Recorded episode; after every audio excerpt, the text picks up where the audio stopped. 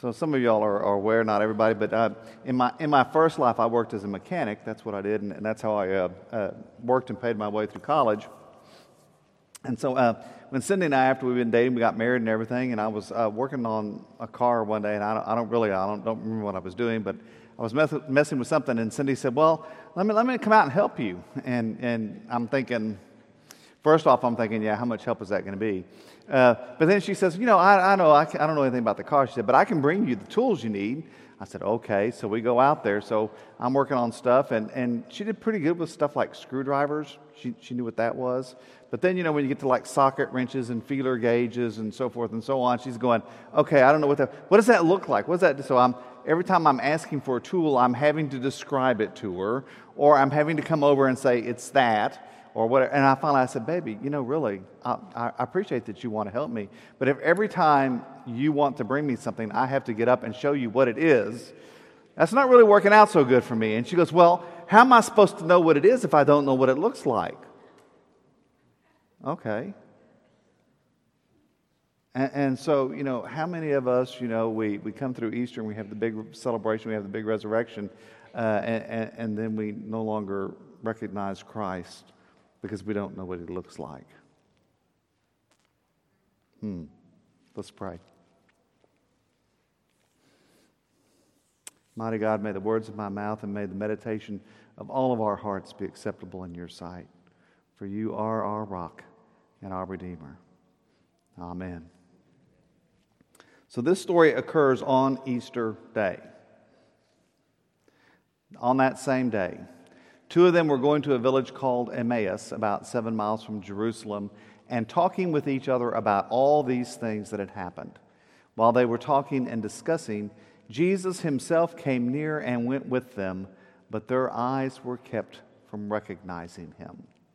Now, Emmaus, that, that seven miles is about seven miles west of Jerusalem into the central highlands of uh, Israel.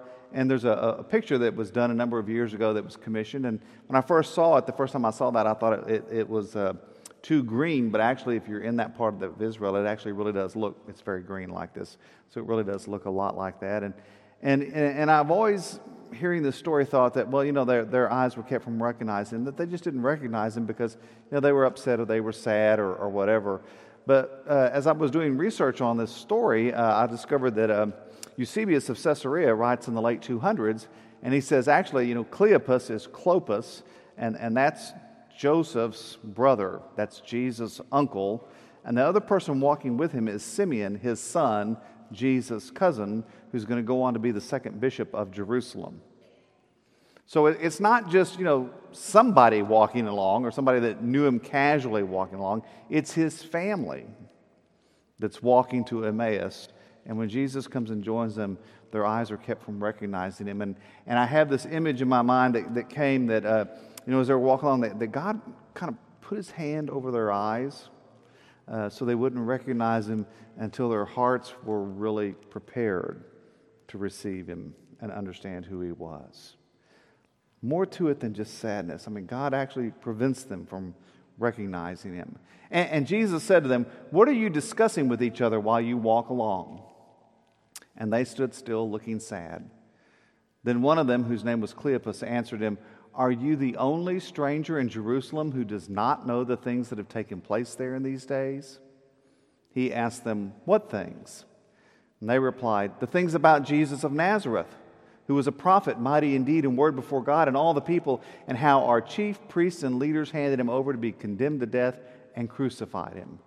But we had hoped that he was the one to redeem Israel. You hear that last sentence? We had hoped. You're the past tense of that. We had hoped. We no longer have that hope. You hear that? I mean, they've lost hope. They no longer believe it's going to happen. They no longer expect it to happen. Um, you know, last Sunday is Easter Sunday. We have the great celebration of the resurrection, and, and, and then we come back the next week. And you know, my question is, where's the other 800 people? We had hoped. We had hoped. We don't hope anymore. We come on Easter, we have our big celebration, we have all of our hope, we get all of our expectations up. Then we go back out into the real world and, uh, and, and we lay down all that hope and expectation. And no longer are we looking for Christ to be with us. And we're right there with Clopas and Simeon on the road, aren't we? Walking along, unable to see him because we no longer expect to see him.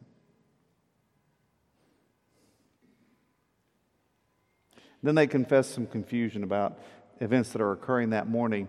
Besides all this, it's now the third day since these things took place. Moreover, some women of our group astounded us. They were at the tomb early this morning, and when they did not find his body there, they came back and told us that they had seen a vision of angels who said that he was alive.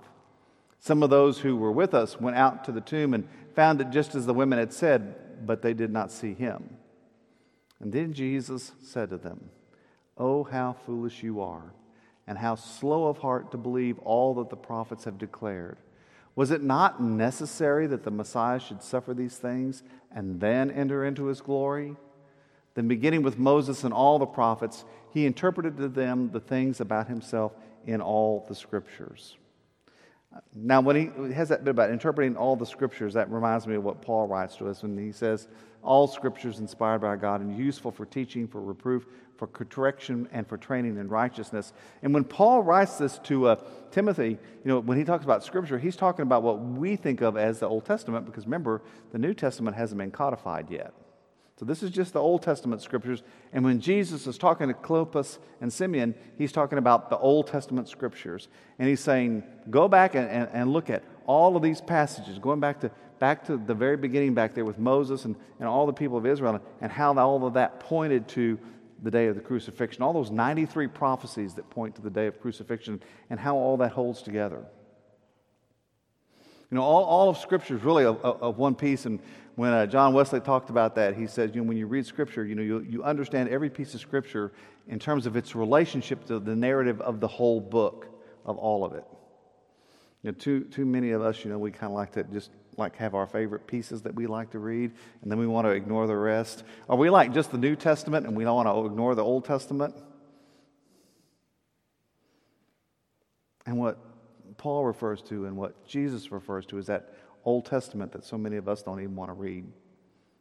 Because really, you know, you can't understand the new covenant until you understand the old covenant.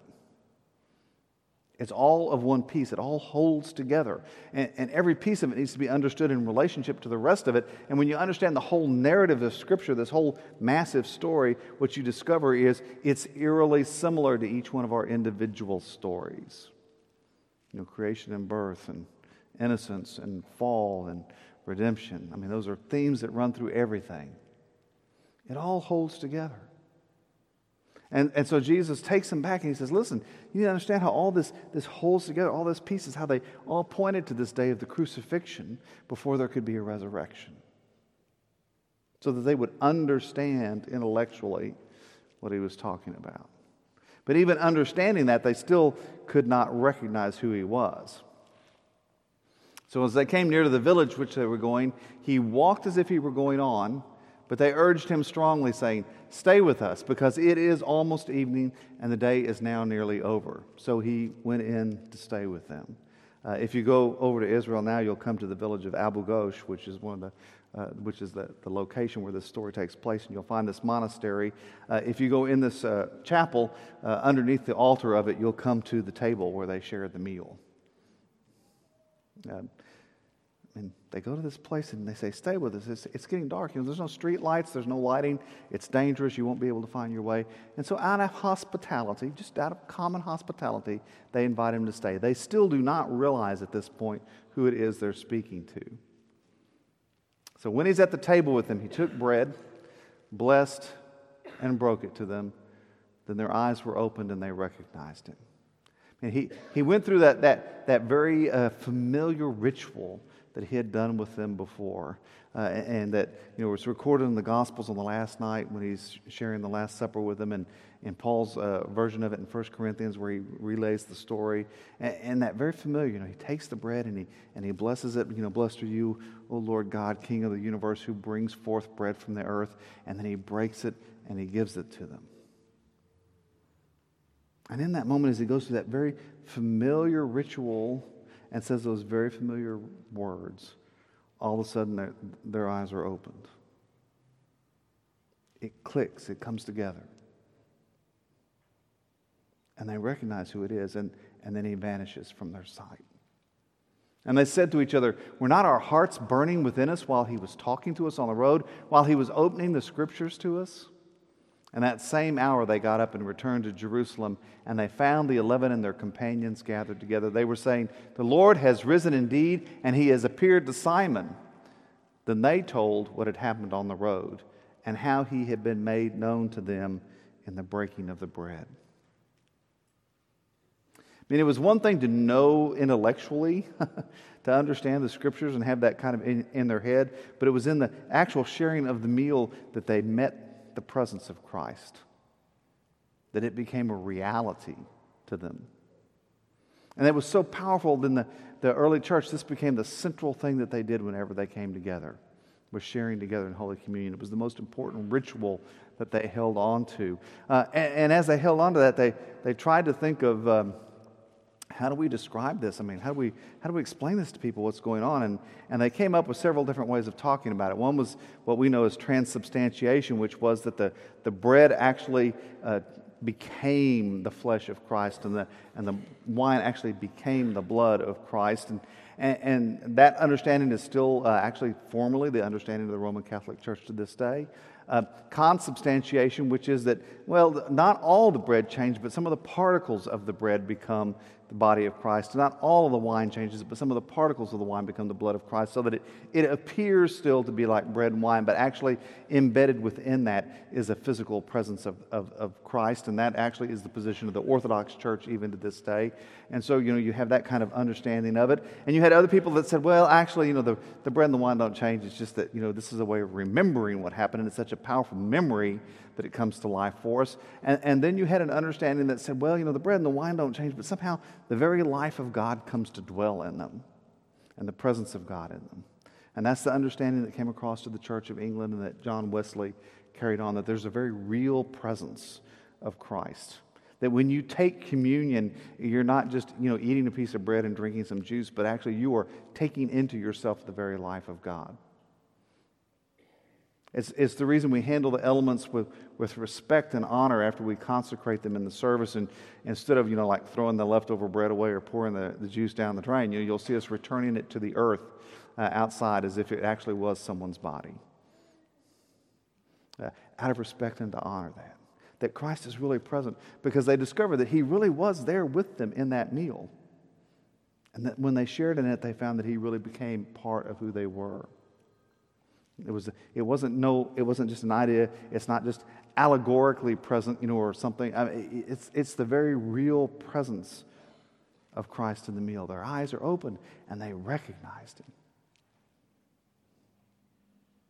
And how many of us, how many of us understand that at a deep and profound level?